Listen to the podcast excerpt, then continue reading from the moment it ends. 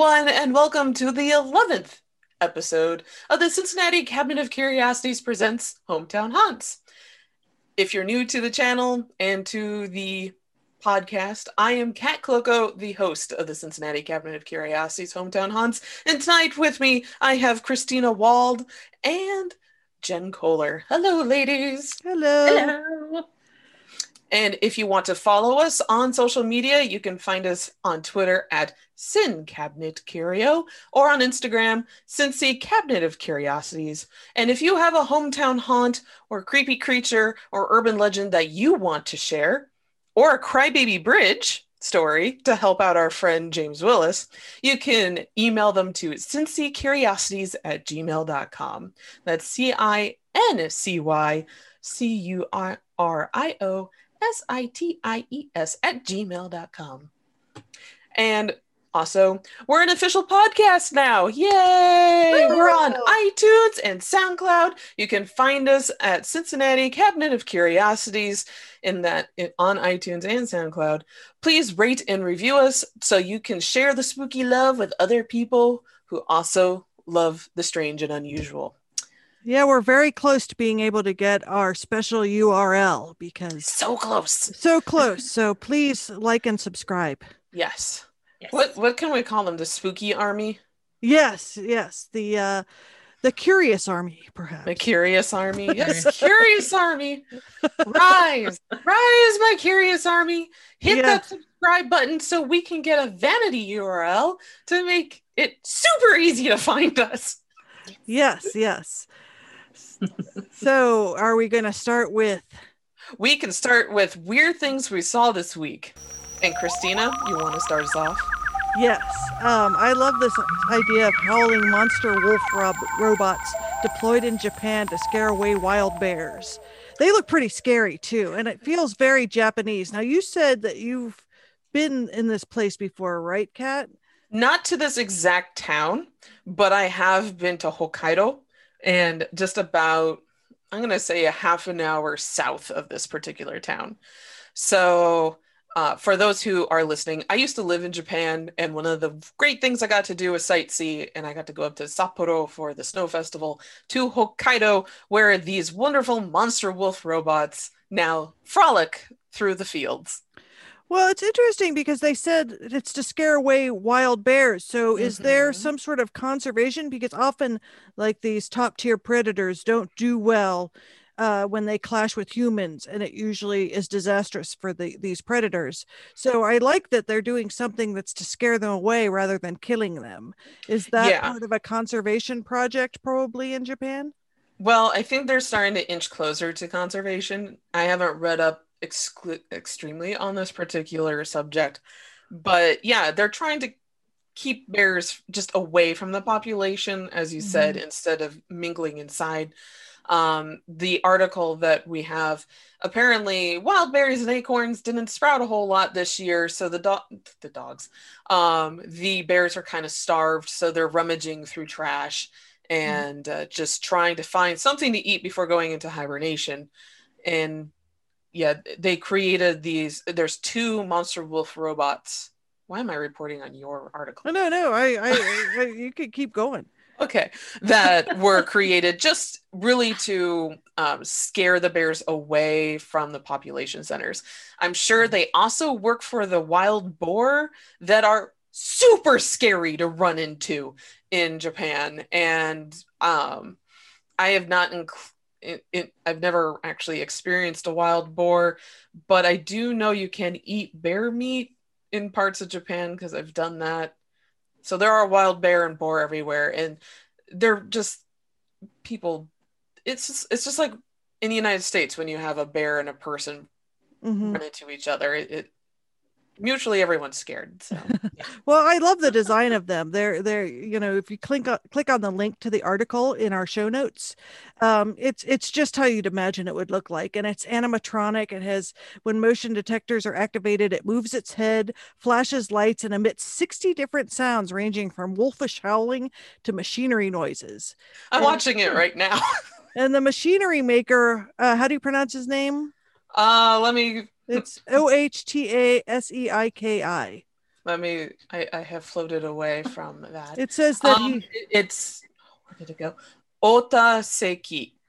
Ota Seiki has sold about 70 units of the robot since 2018. So that seems like that. quite a lot for a little town. I don't think it's all to this town. Like I said, a lot of the northern towns, Japan has an Alps, much like you would think of in Europe. And um, I'm trying to find our windows. I'm sorry.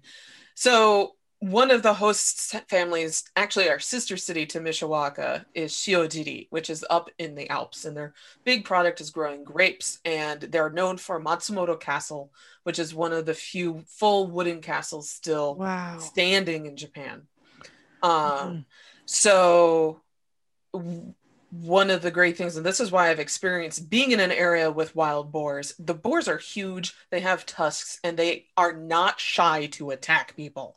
So I remember being outside just doing um, hand fireworks like sparklers during uh, it was I think it was Obon, so it was August, and I remember my host dad coming in and going, Yeah, you want to not be too far away from the house just in case there's boars because they will come charging at you and take you out. And boars can eat people just like large pigs can. Oh, Jen. Oh, I mean, I knew they were uh, jerks, but I didn't think they would eat you. But all right. oh, you didn't know that was a good way to dispose of a body? Well, yes, Just that I to a did. I was gonna say, isn't that I- isn't that uh, But do they eat people for food? what was They what was can. that- Yeah. what, what was that movie with the guy? Uh, what was that? S- Sexy Beast? Is that what the name of that movie was? With the guy that played, uh, yeah, that that played Gandhi. Uh, Uh-huh. what's that actor's name? Um, Ben Kingsley. Yeah, Sir Ben Kingsley.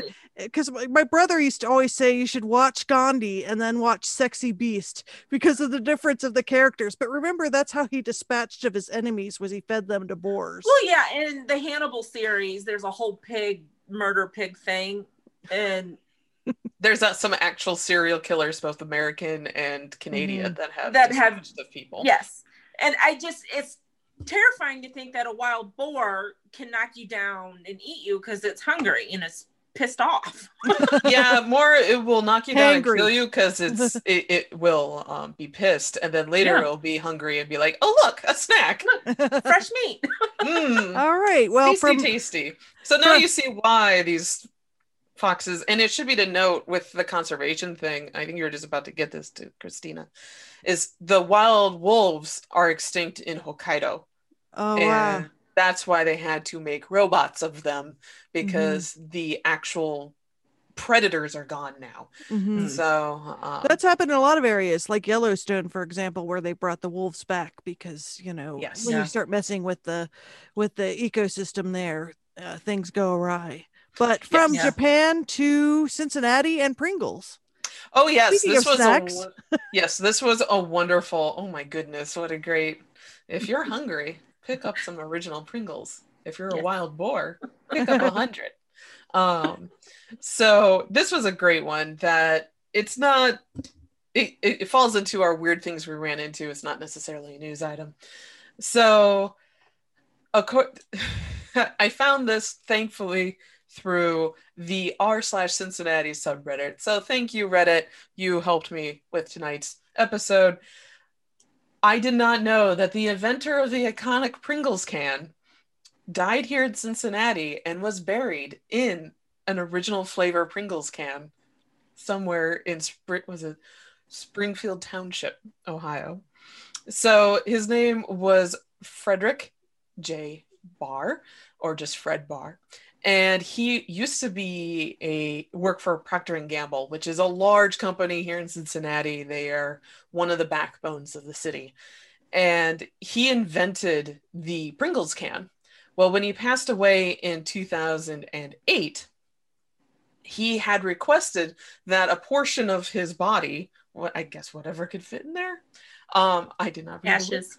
Yeah, there's not a lot ashes. of ashes. This is going to be his ashes here. Thank you. Mhm. Um, I kind of jumped over the um, cremations bit, but a portion of his ashes would be put into a Pringles can and buried with his wife Eileen. So, according to a 2008 interview with Time, his eldest son Larry described how they stopped at a Walgreens on their way to the funeral home to buy a can of Pringles. They decided on the classic original flavor to send their father off in style. Seems and I have to say, family, that was wonderful. Yeah. I, I love that. Um, he now is in a Cincinnati or Cincinnati Springfield Township cemetery. If you want to look for it, you can. Be respectful if you choose to visit. Mm-hmm. Yes. So do they put Pringles on his grave instead of flowers? I, I picture like a little. I am sure at the anniversary of his birthday every year, somebody a little by a little does stack. Yeah. He seems like he would have been a purist though. He probably didn't go for those strange flavors of Pringles that they. I don't know. He he could have been a fun gentleman. He was a food chemist, I believe, Mm. and yeah, he was a chemist who specialized in food storage research and development for Procter and Gamble. So, um, my cousin's wife is also a food chemist, so I can really appreciate this. So, Oh, cool. Mhm. yeah. All right, uh, and I guess now we segue uh, to Jen's Jen. story. And how do you pronounce it again? It's Kompus. Krampus, Kompus. Rumpus. not He's Krampus. not a crumpet. Krampus.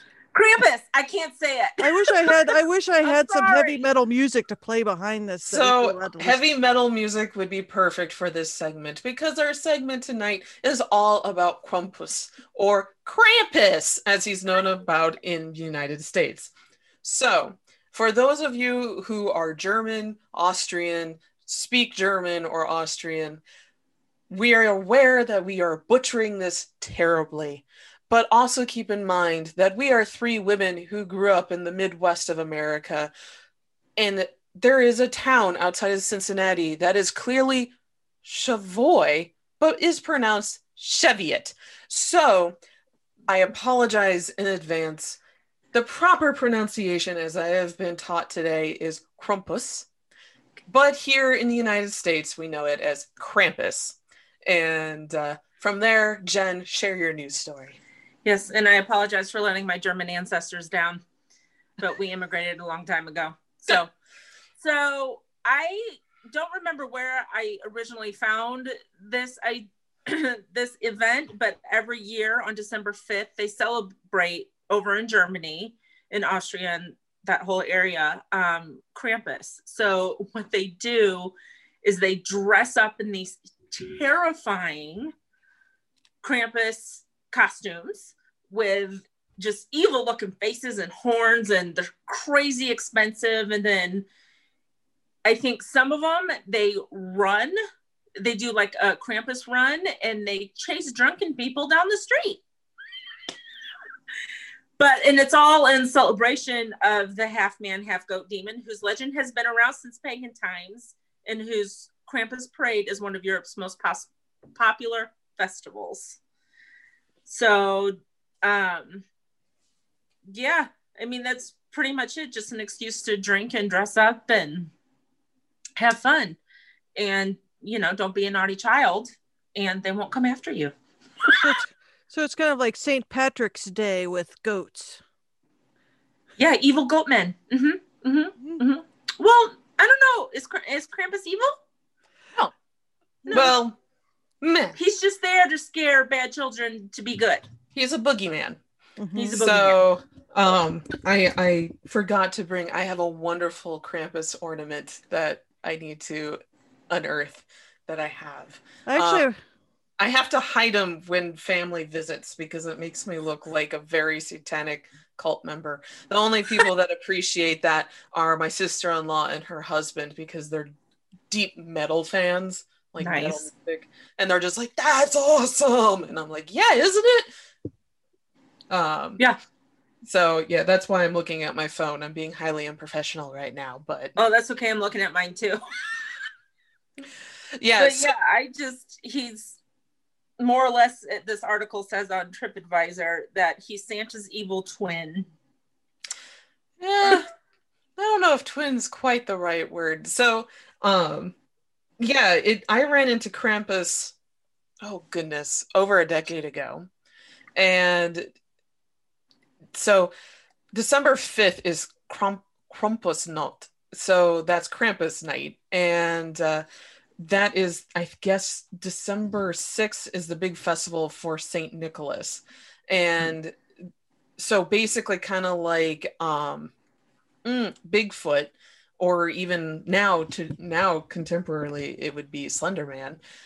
Mm. Krampus would go around at night on December 5th and collect naughty children. So we've kind of evolved from this story that is very regional to southern Germany in the Alps area of Austria to um, to a story where it, um, kids who are bad get coal from Santa or no toys. So I love seeing how all these Christmas traditions have morphed. Um, mm-hmm now, I learned about him because of my friend Jeff Belanger, who was really one of the first people that talked about this Krampus run in the United States over a decade ago. Just talking about, hey guys, there's this really fun, different holiday character that's different than the Yule Cat or the Yule Log, and he's known as Krampus, and he kidnaps children and thwacks them with sticks. Isn't he fun?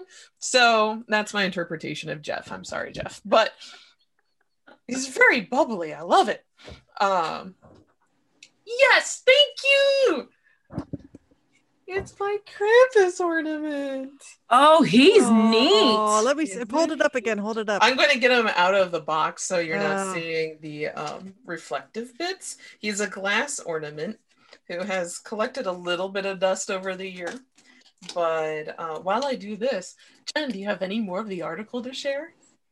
Uh, well, I did watch a video, and I mean these. I mean these are grown men, so they're already big, and then you add in this big furry, devil-looking costume with huge bells on it, and then bells. they walk through the street, kind of whipping people with kind of the fringe of their costume and it just looks like a lot of fun there's there's a lot of interesting lore in Europe, especially like northern Europe, but really all of Europe about, you know, different types of beings, uh, you know, kind of the whole world of fairy. You know, there's a lot of the thing that's really interesting about a lot of these these these stories and we could probably do an episode of legends of fairy and stuff like that. People being spirited away you know, mm-hmm. uh, taken away uh, by spirits. And actually, a lot of encounters are not that unlike um, alien encounters now. So there's been a lot yeah. of talk about, oh, look at that. I can't see him. Yes. So for our viewers on YouTube, I have unearthed my Krampus. And oh, here is his lovely tongue. Oh, he's awesome. Cool. He is I'm, awesome. I'm doing my little makeup version. Oh, there you go. I'm so YouTube makeup person this. I don't, you don't, okay. So he has awesome. his, he's holding all of his rushes that he thwacks naughty people with. Mm-hmm. What I really mm-hmm. love is a terrified child that is hiding in the bag. And nice. there is the bag. He actually has two children that he's sitting on with his little tail and his hoofed feet. So uh, this I got a few years ago. Archie McPhee makes this particular ornament. And man, they package him hardcore because he took a while to get out of there. But yeah, I keep him at Christmas throughout December. He sits on the shelf. And like I said, usually I have to um um, I usually have to hide him when we have guests that don't quite get him because he yeah. looks a little demonic. But well, I love I him. That's the one thing about quarantine this year. You can go full Krampus. Yes, I even have a T-shirt that I unfortunately couldn't find before the show. Oh well, yeah. you know, I have I, a friend I, that did a really wonderful Kickstarter last. Was it last year or the year before? Uh, uh she did a a Krampus uh wrapping paper and gift cards, and they were wonderful. Yes, and one of the things I uh, discovered was through well, actually, I ran into them two years ago. Was the Krampuslauf Zinzinnati. So Cincinnati has a very heavy German um, immigrant culture here. And uh, a good half of our city was German immigrants at one point. So we have a Bockfest, we have a huge Oktoberfest, but we also have a Krampuslauf Zinzinnati, and Zinzinnati being the German way to pronounce pronounce Cincinnati. So Z I N Z I N N A T I and uh, we have this wonderful group of not only gentlemen but women as well who will run up dress up as Krampus and they do appearances at all sorts of different parades and events throughout the year. I ran into them at Bockfest in 2018 and um, they're the ones that taught us how to pronounce this correctly.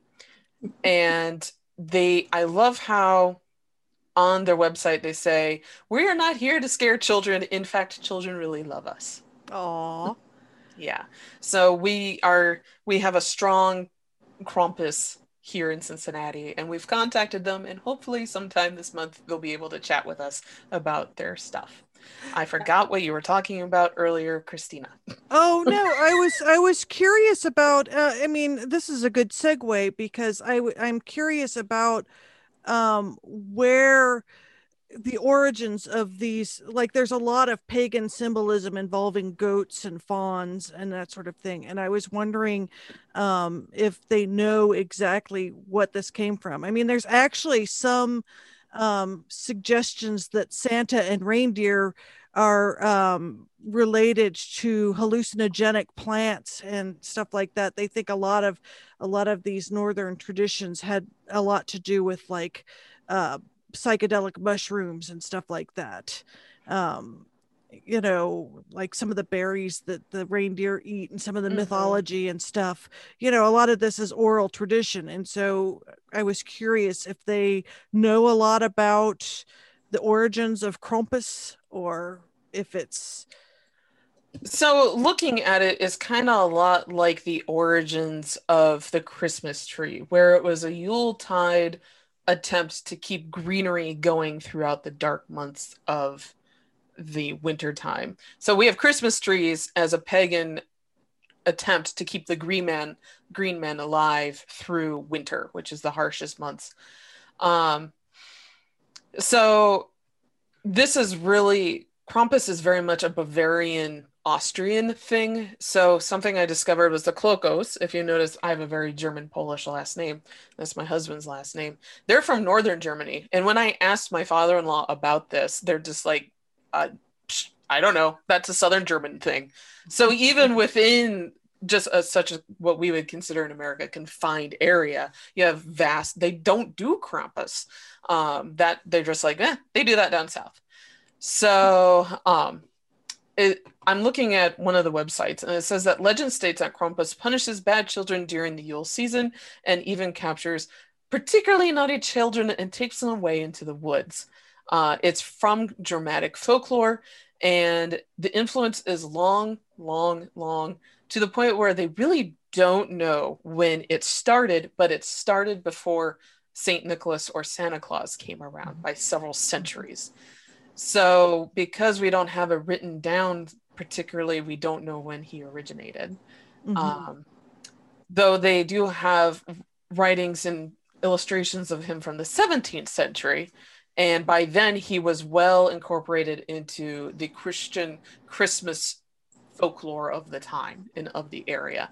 So, that's, I think, the best way we can start this mm-hmm. particular mm-hmm. timeline of history is from the 17th century. Well, I wonder if it was something similar to sort of the Santa Claus Americanized theme had to do with illustrations done in the 1800s. Um, and that's where a lot of the Santa lore came from. Like if somebody some at some point illustrated it or you know gave it more definition, and that's where a lot of the modern stuff comes from. I'm curious. I had an article here, and I'm just where it talks about the truth about uh, Krampus and it talks about who made it popular in the US. I'm gonna say people who love metal music and beer. That's well, it says guess. in 2004, the collector uh, Monty Beauchamp. I don't know how Bo, Bo. I don't know how you pronounce his name. Uh, launched a series of books that did much to familiarize Americans with Krampus via a reprinted collection of turn of the century Krampus postcards. Thanks Yeah. to those images, most A- Atlas Obscura readers will probably be able to describe Krampus, a distinctly satyr like devil with dark fur and an incessantly slithering tongue. Yes. So yeah, it, it was something that did not get brought over to the United States too much. And that's because, like with a lot of immigrants that moved to the United States, they felt they needed to suppress their old world stuff to fit in and assimilate better. And so, but postcards were definitely something like the postcards that you just mentioned. Uh, if you look up Krampus, you're going to find hundreds of them and they circulated around Germany, the Bavarian and Austrian areas.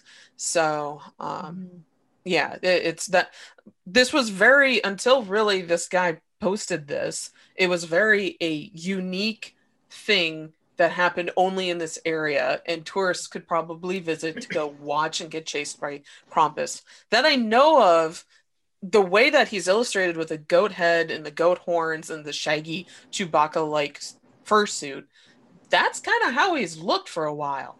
Um, It's kind of like, oh, I cannot remember the name because it's a tr- difficult Gaelic name. It's the horse head that is, I think, in Wales that they dress up with a white sheet and ornaments. And Yeah, I know what you're talking about, and I can't remember what it's called.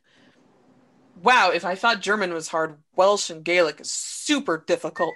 Um, and um, that's another one where it hasn't changed a whole lot. And I love how these really old characters are very skeletal and very, Mhm. uh, well, what we by modern interpretations would be scary.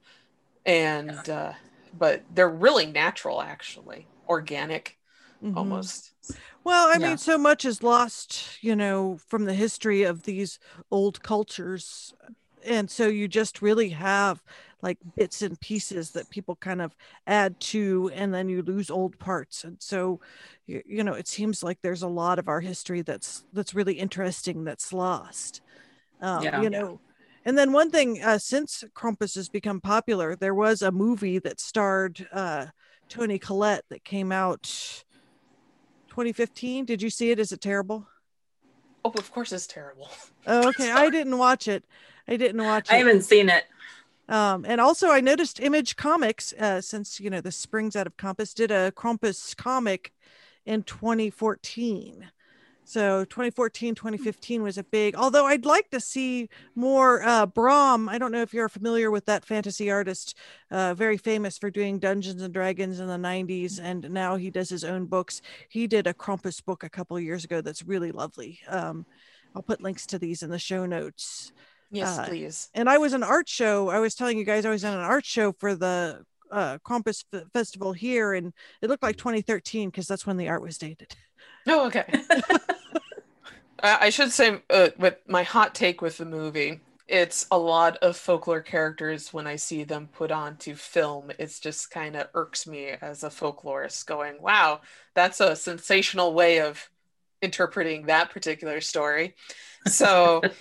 Please go watch it. Make your own judgments here. I Don't love listen Toni to my Collette, hot take. but So yeah, I, I think it's difficult to depict uh the feeling of fairy and folklore and stuff like that. I mean, Yeah. you know, looking at movies like Midsommar and and Wicker Man, you know, like those are all sort of in the same vein of like these tiny villages that have, you, know, legends it's making the exotic scary in a way and making it Mhm. feel much other and it, it's an interesting take i've i actually haven't seen Midsommar summer That was his name. Midsommar is how it's pronounced. Uh, Jen and I saw it together. I thought it was Yeah. good. i It saw was i've read a lot of folklore's take on it and um the iconography and how it was filmed and it was interesting it was like huh okay but I do want to get back to Krampus with the there is a toned down version of what Jen was describing with the parade that happens, and uh, it's it's Christkindlmarkt is an urban in urban centers in uh, Munich and Salzburg, and these are tourist friendly, kid friendly Krampus parades where kids can still see Krampus, but they see him in the daylight, and you don't have torches, and it, he's quite popular with the kids and photographers. I wonder if there's is there a uh and and we can talk about this in the next because we've got a minute left. I was Yeah. wondering if like Oktoberfest has a similar sort of pagan uh, aspect to it that we don't see as much. I mean, Bockfest has the goat. I mean, it seems Yeah. like there's a lot of this kind of stuff. But You know, that's something I can quickly look up. All right. So we you asked before our break about Oktoberfest and if there was any actual folklore that had to do with it. And the fun thing is, is Oktoberfest is a wholly modern festival, which I didn't know. And I'm going to say probably most Americans don't know because we're just like, yeah, this is a time to drink. Especially here in Cincinnati, because we have what is it, the second largest As if Oktoberfest? we ever need an excuse to drink. you know? Yeah, Yeah. true. So, um, it- basically, Oktoberfest is the world's largest folk festival, and it started back in 1810. Did you know that? Nope. So, um, I, I'm looking for my original. Oh, where did it go? Um, sorry, things just wander away all the time. So the first Oktoberfest took place in Munich on October 12th, 1810, in correspondence with the honoring of the marriage between Prince Ludwig of Bavaria and Princess Therese von Sachsen-Hindenburghausen. Hilde I'm sorry, our German listeners. Princess Therese von Sachsen Hildeburghausen. There we go. Uh, the wedding celebrations lasted for almost a week and concluded with a horse race held in an open area that later was named after the bride's name. So it was Theresienwiese or Teresa's Green. And in the next year, the celebration is repeated in combination with the state agricultural fair, and in 1818, food and drink serving booths were introduced to the fest. And then it just evolved into the wonderful Oktoberfest that we know of today, another fantastic Bavarian invention. Oh, That's interesting. pretty cool. Yeah. So Yeah. was this the Mad King Ludwig who did Neuschwanstein, or is this another Ludwig? I don't know that one. Hmm, I'm sure our listeners will correct us. I, I, yeah, I was. I, I, I wasn't sure. I was I was curious. I mean, because a lot of times those royal families have a lot of repeats of names. Yeah. Yeah. So unfortunately, German history is not my strong point. Mhm. So if one of our wonderful listeners or viewers know, you feel free to chime in. and you said going back to Krampus, what was the thing you found? So a few weeks ago, you had a news article that had to do with um, basically the Japanese version of Krampus, which is uh, the Namahage. So Namahage, we read a news article about how the prefecture of Akita had said that the Namahage wasn't having to go around and punish children this year because of the virus, because of COVID 19. So I thought I would share a small little cultural tip about Namahage because it is very similar to Krampus. So Namahage uh, is in Oga, is off of the Oga Peninsula and Akita Prefecture on the main island of Honshu. And um, so you're going to look at Japan, Tokyo's at the bottom. This place is near the top, near Hokkaido, just literally across the um, strait from that. And this Namahage are frightfully dressed men armed with deba knives or wood flake fakes uh, or paper mache. And they're wearing basically these reed coats that make them look super shaggy. So instead of fur, they're using they're they're these wood pellet coats. And they march in pairs and go door to door to people's homes, much like how in a Krampus parade they would, and admonishing children who may be guilty of laziness or bad behavior, which is the exact same thing that Krampus does. And they, mm-hmm. un- in Japan, they're yelling phrases like, Are there any crybabies around? Or Nakoko wa inaga? Or are there any naughty children around? So, Waruko wa ineka, which ineka is just the verb that they use up north. So it's exactly like Krampus, except for instead of happen- happening on the night of December 5th, this is a New Year's tradition. but it's still a fall winter tradition of scaring children by screaming at them. Well, maybe it just means kids are very naughty and always have been. yeah, that may be it. I would There's be like a common thread here. Yes. Oh yeah. I So- would be interested in hearing stories of children that grew up with that that. I would love to hear that. Yeah. So, yet again, I'm, I'm appealing to our viewers if you are from Bulgaria, Germany, or Austria, or part of northern Honshu, where you would have encountered the Namahige, uh, Hage, um, please write into us. And Nihongo de okay yo. Um, you can write in Japanese to us. So, in German, I have friends that speak German. So, Well, you know, it's interesting because we were talking about how, and and you know, segueing to some other uh, Yule type traditions like the Icelandic Yule cat and the Yule lads and and these tales, which I love the Yule cat, where he's a huge and vicious cat who lurks around the snowy countryside during Christmas Yule and eats people who have not received any new clothes to wear before Christmas Eve. Which Yeah. seems like he's kind of a capitalist, which doesn't surprise me with a cat. But a giantess which, which there's a lot of uh, folklore about giants and so this is about a giantess with an appetite for the flesh of mischievous children so there's a lot of overlap with fairy tales it seems like there's a lot of like crones old women this is a giantess that want to eat children and then of course she has her sons which are the yule lads and they're 13 mischievous pranksters pranksters who steal from or harass the population and all have descriptive names that convey their favorite way of harassing, which is hilarious. Um, but it seems like a lot of these myths were written down in the 1700s. And you were saying, which is also kind of similar to when um, the fairy tales, like the Grimm's fairy tales and stuff, were collected. And they've recently found that a lot of the fairy tales are way older than they ever imagined, like not hundreds of years old, but thousands. yeah, like Cinderella has various versions throughout the world that Mhm. are like, I think the Chinese version is a few thousand years old. Mhm. So- Or longer, they don't know. I mean, yeah. You know Yeah. war and fall and rise of civilizations with these oral traditions people don't know where they came from i mean they're the Yeah. first urban legends if you will. Yeah.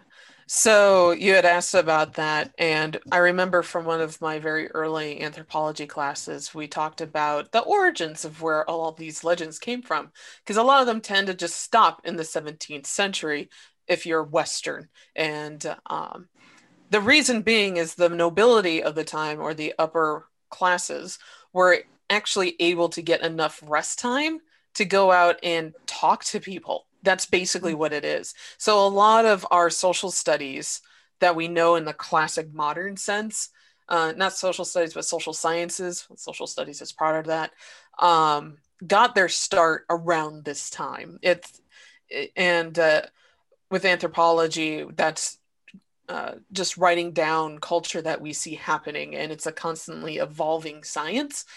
And that's why I love seeing all these different Krampus because we're taking information that we knew of from the 17th century and we're still able to layer it onto modern interpretations. And yes, that horror movie does get cataloged with all the rest of it because it's a modern interpretation of Krampus, Mhm. deserving of the American pronunciation of Krampus. Well i mean it, it- that's the thing these stories are continuously uh reimagined and and altered and and that sort of thing so it's it's very interesting to follow the thread.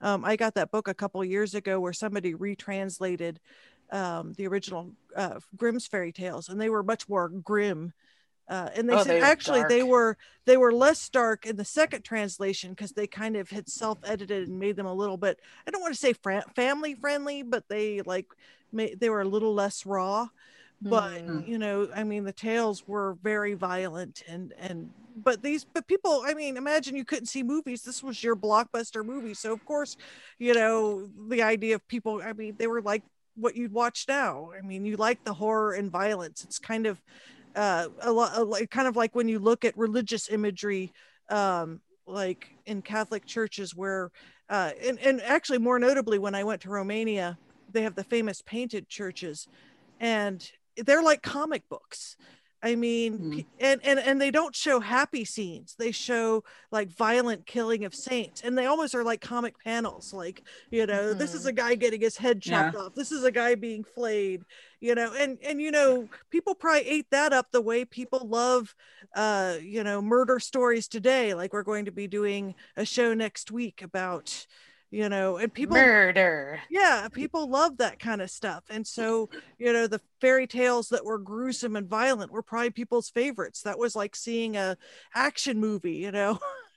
Yeah life has always been really tough um mm-hmm. and uh, very very bloody for most mm-hmm. of humanity. Um if you're well, it keeps you in line too Mm-hmm. It does. Yeah. And it also kind of reminds you that everyone is mortal and we're only around for so long. And yeah. so, yeah, uh, back to Yule Cat, which sounds like a boar that will eat somebody. Mm-hmm. Just get a new coat. You'll be fine. Yeah, it, it's after learning that particular story, I was like, I'm never going to be upset with receiving a new pair of socks. No. Though there it was a Christmas. Yeah, it would save your life. Though there was a, t- a Christmas two years ago where no one in my family knew what to get me. Everyone got me socks. Wow. I got 52 pairs of new socks. And you were like, no graphic novels? What's wrong with you guys? Yeah, it was nothing. Yeah, it was just all socks. And I'm like, my feet, I, I like funky socks. They're fun, but yeah. I don't need 52 pairs of right. them. I'm still like... going opening new socks. Oh, like I didn't open them all up at one time. I, I saved it, but um, mm. going going back to the press release about the Namahage that we learned about mm-hmm. a few weeks ago. Um, the Krampuslauf Zinzinnati also put out a press release yesterday and this is reading from their Facebook page. Breaking release. Krampus will not be leaving the safe confine of the Austrian Alps this year due to the masses not being able to control themselves and social distance. Even on Chris even the Christmas demon has had enough. Ah. so uh, Krampuslauf Zinzinnati is not going to be doing any events this year, and apparently neither is Krampus, which I think is the smart thing to do. Though, if you are super, super naughty, expect Krampus to kidnap you, throw you in a sack, and beat you with reeds. Now, uh, one thing that's interesting, I have a link to too, because we talked a little bit about the Icelandic myth, is Saturnalia, which a lot of people talk about that too. Um, and and it was a public holiday celebrated around December 25th in um, Rome. And it also has a lot of similar things we see today a time of feasting, goodwill, generosity to the poor, the exchange of gifts, and the decoration of trees. They say, but this wasn't Christmas, this was Saturnalia, the pagan Roman winter solstice festival. Uh, and, and so th- this article was saying, was this what Christianity adopted for their? And of course, their conclusion is they don't think that it was, but it does sound really close. Yeah, it does. I, um, yeah, go on. Oh, I was going to say, chances are it didn't even start with Rome. I mean, you mm. know, I'm sure there was a lot of appropriation in Rome of different cultures. Again, talking about writing down these myths and stuff. Um, you know when a culture didn't survive and there was you know and even recently i mean you think that oh well rome obliterated a lot of these cultures when they would invade. They thought that the culture because it wasn't roman and it's not just the romans that were complicit in this our own history tends to be very roman and greek centric so we tend to, look at not we but the people that archived history tended not to look at other historical uh, uh, things like talking about celtic myth and that sort of thing. I mean just as in the 1900s they were they almost got rid of some was it uh, the irish uh they forced they the I, the it's gaelic the irish language? I can't remember which it is. Yes. Almost went dead because they mm-hmm. forced children not to learn it. And that was true of some of the other you know like scotland um, england wales they all have their own languages and a lot of these languages are dangerously close to being lost forever and that there's also, a yeah, just off of that, there's a lot of First Nation languages and exactly. Native American languages that as well. Yes. that are also going extinct. I know when I was taking Japanese at Indiana University, we had a few First Nation professors who were trying very hard to keep uh, records of all of these, and then also not just linguistics, but also traditions, folk traditions that were being lost, because you do have uh, Native American populations where particular tribes are dwindling only in the tens of people, and their cultures need to be saved. They're being uh, absorbed into other local tribes that are close to, and similar, but it's not, not the, the, same. same. Mm-hmm. So uh, yeah, that happens all over the win the mm-hmm. was it the history is written by the winners and yes. only mm-hmm. recently mm-hmm. are we actually looking at everyone who got marginalized and left behind and saying mm-hmm. your history is valid yeah we have lost so much and just think how much we could learn about how these tales traveled if we hadn't gotten rid of because you might be able to source kind of like the travel of of myths because like as you mentioned the cinderella story is in many many cultures mm-hmm. and actually there's a lot of in, indigenous indigenous american cultures that have similar stories to cultures in you know europe and stuff very ancient history but when you destroy that you lose all of that history mm-hmm. and yeah. it's very sad yeah, like trying to untangle the Hopewell culture, which was exactly. a huge culture here in especially Eastern North America, had trading routes all the way down to the Olmec in Guatemala, but we don't know a whole lot about them. But they were integral to the establishment of a lot of other contemporary native tribes. Mm-hmm. So, yeah. big discussion. Yeah, as, well, as James would say that's a two bottle discussion going on. well, I, I just find a lot of that stuff really interesting. And and yeah. you know, thinking about say the Krampus and and thinking about Christmas and the things that we do at Christmas and some of the symbols that kind of like travel through these holidays without context. Mm-hmm. So why do we have wreaths? Why do we have you know, Christmas trees, lights yeah. in Christmas trees? Um, the pickle hidden in the Christmas tree. Yes. Uh, what what is the story behind the pickle in the tree? I have heard know. it, but I don't remember what it is. We'll we'll t- we'll have it next week. It's a tradition that's been in my family for at least three generations, and wow. or at least my father's side of the family, and um, yeah, and there's a small gift to whomever win finds it first. So mm-hmm. uh-huh. yeah. Oh. See, I had never heard of it until like a few years ago. Oh, really? Because we never did it. So yeah. yeah. Mm-hmm. Yeah, that it's fun. So I'm gonna say to our viewers and listeners, if you have family traditions that you do and would like to share them with us, you can email them to cincycuriosities at gmail.com. We will share them. They can be any type of family tradition doing during New Year's, Hanukkah, and Christmas, and all the other wonderful celebrations in between. And also, I'm going to put up a Krampus challenge to everyone. If you would like, draw Krampus for us and tag us on Instagram and Twitter, and that'd be great. And if you send it to us, we can also feature it. If you give episode. us your social media, yeah, in the episode, and also we'll give you your social media handle because we believe in compensating artists the best we can. Mm-hmm. Though, if it's a free submission, all we can do is go, "Hey, look at that." Mm-hmm, mm-hmm. We can't but, really pay you. I'm sorry. Well, I mean, I mean, if you this is a great time to sketch Krampus, you know, since it is fifth. The fifth, it's it's the fifth. So it's the fifth. That's when which is our our episode drops Wednesday at midnight. Is the fifth? What day is the fifth? It's, it's Saturday. Saturday. Yeah. yeah. So um, you know, send send us your pictures if you do anything Krampus oriented, or at least tag us in them. Yes, yes. Uh, yeah. We gave our social media handles.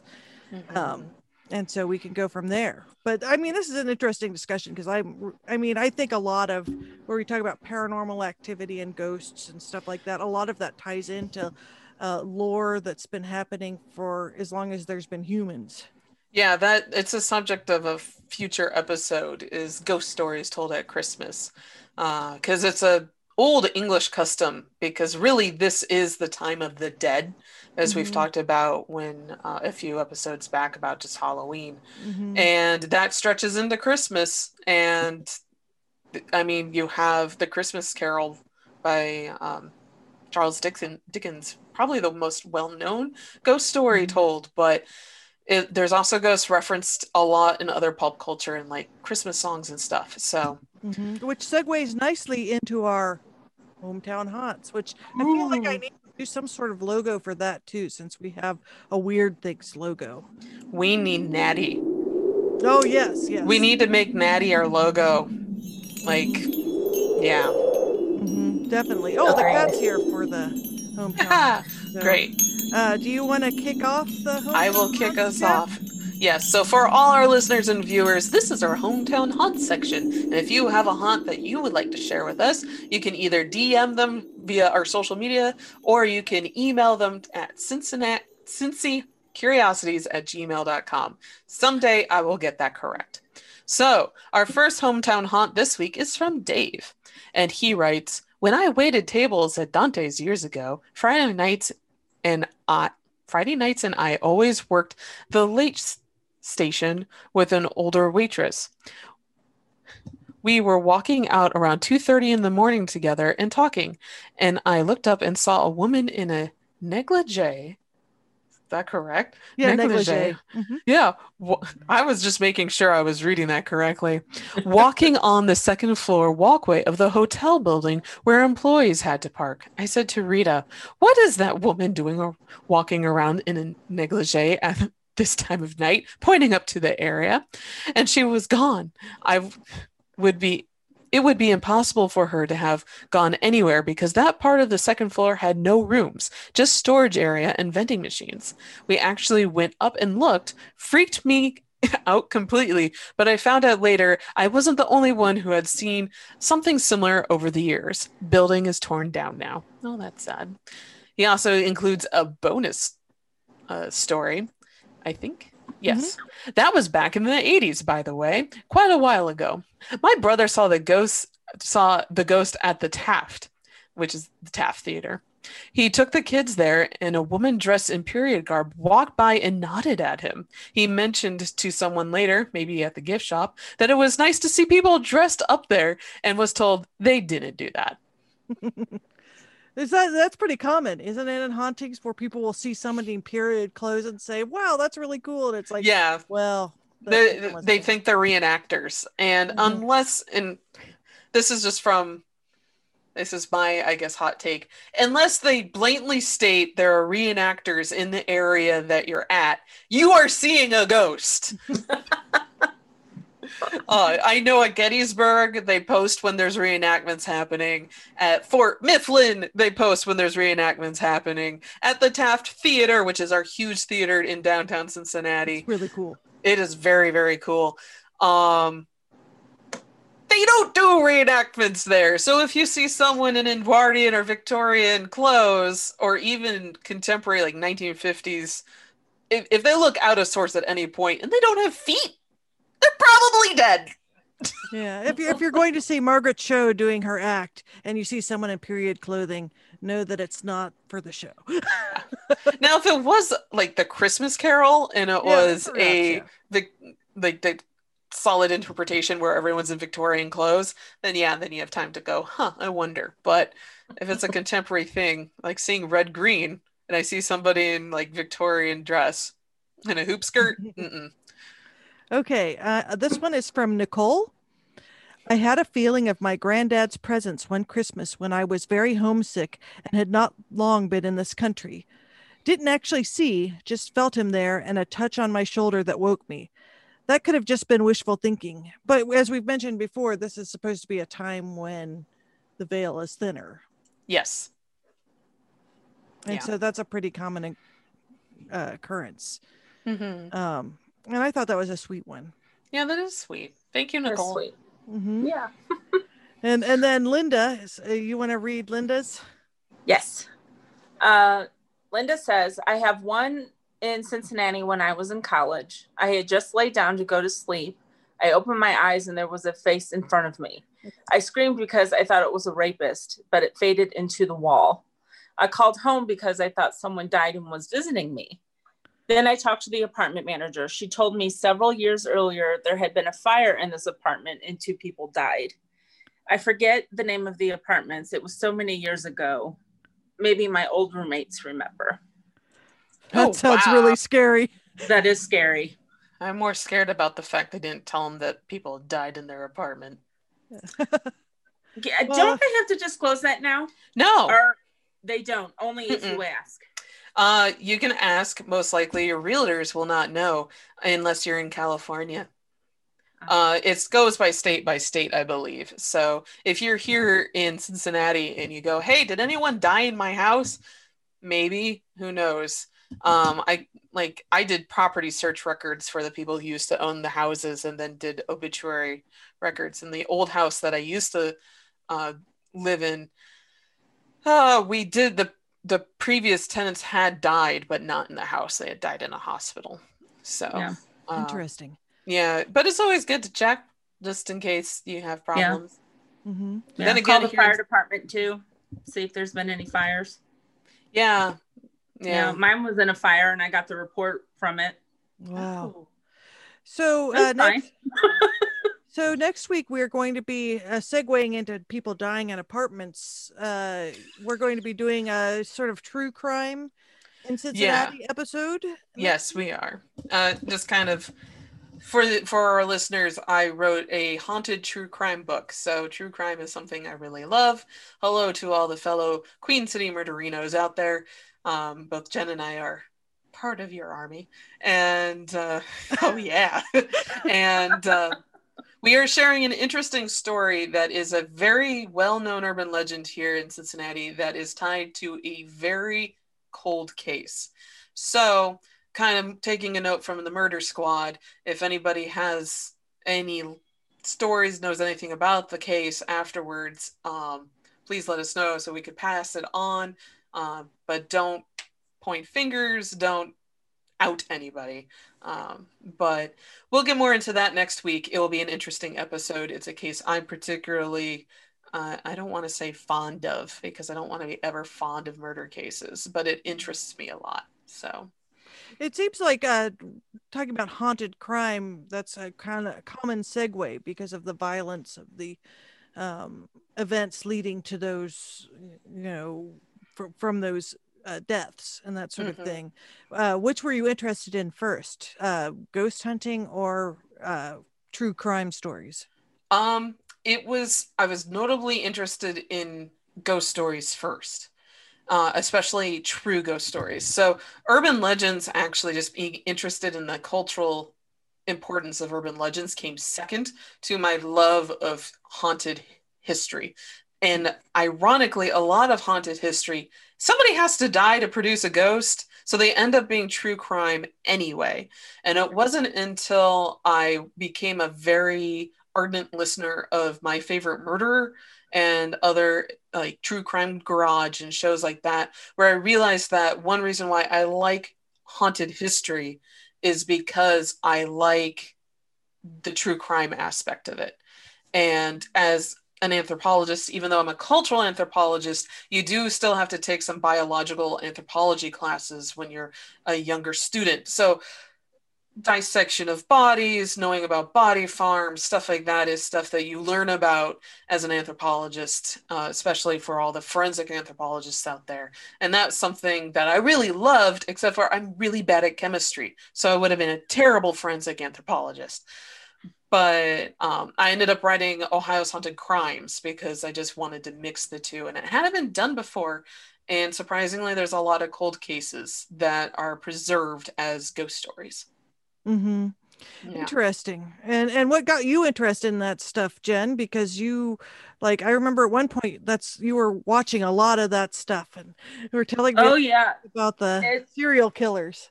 It's an everyday. I'm watching something, listening to something every day. Although I had to take a break earlier this year because it just right around when COVID hit and the quarantine hit, it just it suddenly became too much for me. So Yeah. I took a break. But um I'm not sure. I mean, I've always, you know, I would mentioned before I was scared of ghosts and all that stuff, and then I got interested in it. And then at some point in high school, I read Helter Skelter, and I was so angry and so disgusted by Charles Manson that I'm like, what makes someone act like that? Like, I want, I always want to know the motive and why. And Mhm. unfortunately, you never get those answers. and I might might be interested in a little bit of the macabre. Um, but at the same time, like what my, my favorite murder does really well is they really honor the victims and the victim's Yeah. family, and they try to be really respectful. Same thing with Murder Squad, Yeah. and it just and the deeper and the more deeper I delve into it, that just the more gut wrenching and heart wrenching it is Yeah. and it just i kind of feel like by listening those people Mhm. aren't forgotten their Yeah. stories aren't forgotten and we need to stop focusing so much on the Murderers. jerks that did that to them Yeah. yeah So this particular story that we're highlighting next week is one that I purposely left out of Ohio's haunted crimes because her family's still alive. Hmm. And there is a comfort zone that living people have when dealing with ghost stories of murder crime victims. One reason why we can talk about H.H. H. Holmes and his murder castle in Chicago is because this happened in 1896. So we have a really long cushion or buffer zone of history in between. So we can Mhm. just talk about how he would kill his victims, throw their bodies in a vat of lye, and sell their skeletons to medical schools. That's easy to talk about now for people who are into that. Um, Right. Not everyone can listen to those details, they get very squeamish. But I couldn't talk about this case in that way, in that light, without giving a lot of credence to her family and that weight without it me actually speaking it. There, there's a different type of voice written versus speech. well So- yeah and also with social media and the way the world is now i mean i've seen and read stories of families victims just being bombarded Mhm. by armchair experts and Yeah. just well why did you do this why did this victim do that you know wh- where were you and, you know and they get like there's no respect for the family Yeah. and like some people are really supportive and try to help out the families but eventually that all goes away and just because it's a public case doesn't necessarily mean you have any right to that family's private information Right. and I don't know, it just I don't know, it's a double-edged sword. Like I, I enjoy reading these things and finding out about these things. I guess I'm more fascinated in like human behavior. Yeah you make a great all of it. psychologist. Yeah. But um yeah, so the information that I take for this case all comes from public record. I unfortunately did not go interview her family um, or friends because sometimes those are very deep wounds that don't heal. So, in a way, we are going to be armchair anthropologists on this particular case. So, keep that in mind. Um, we're using official records. We're not going to try to throw too much speculation in. Um, Yeah. Because we're going to try to stay on as much on record as possible. Um, Yeah. But if we can just bring some more, uh, high, just highlight this story, it's a cold case. So, um, if anybody may know, they may be alive and know. So, Yeah. That's and really it goes with a lot of any of, of these other cold cases. Sorry, Christina. Oh no, I was like, that sounds really interesting. Yeah. And also, before we go, um, I want you're going to be on a show this week. When's that going to air? So I'm not sure when it will air. So I'm sorry, you may have to edit this bit out. So I'll be on Ghostly Talk with them tomorrow night, which will be December 1st. I um, am very excited because Ghostly Talk is a show that I've listened to for nearly its entire existence since 2002. So it's one of those old school paranormal shows. Um, going to be on the Scott and uh, in the haunted winery and everything. So I'm excited. I'll have more information for you in a little bit. But shall I get back to our social media, where to follow Yes, us, and all that stuff? Okay, navigating back up to that. So, everyone, thank you for joining us on another wonderful episode of the Cincinnati Cabinet of Curiosities Hometown Haunts. I'm Kat Loco. We have Christina Wald and Jen Kohler. And if you want to follow us, you can find us on Twitter at Sin Cabinet Curio and on Instagram at Cincy Cabinet of Curiosities or Cincy Curiosities at gmail.com. You can email us um, tag us if you make a Krampus illustration. Please tag us. We love to see it. Uh, if you'd like to share it with us so we can have it on the show, um, then just send it to us and say you have permission to air this on YouTube. And yeah, and you, you just have our thanks and enthusiasm for drawing Krampus. Yeah, Kat Krampus. and I will show some of our uh, Krampus Krampus drawings. Uh, Krampus in this drawings. Yes. And and Jen, you should make something out of glass. Make a glass. Oh gosh. Okay. maybe not for this episode, but maybe for a later one before Christmas. that might, it might take a little bit longer. And that's Uh-huh. blown. So I can't do blown glass, but I can do fused glass. well, great. Well, we'll uh, see you guys next week. Yes. Please Alright. like, subscribe. Uh, you like, subscribe. Let us get that. Let us get to that first milestone so we can have our special URL. Yeah. So we can Yeah. have our curious army. And grow everybody enjoy what is it? Krampusnacht. Yeah. Crump, Krampus Behave. Krampus Well, knocked. Yes, Well, behave. And, and get all your family members socks before it's too late. Yes. Save them from that uh Yule cat. I almost called it the um Wampus cat, but that's a different folk cat. New one. Make it up. yes, yes. All right. Well, great. We'll see you guys next week. Bye. Bye bye.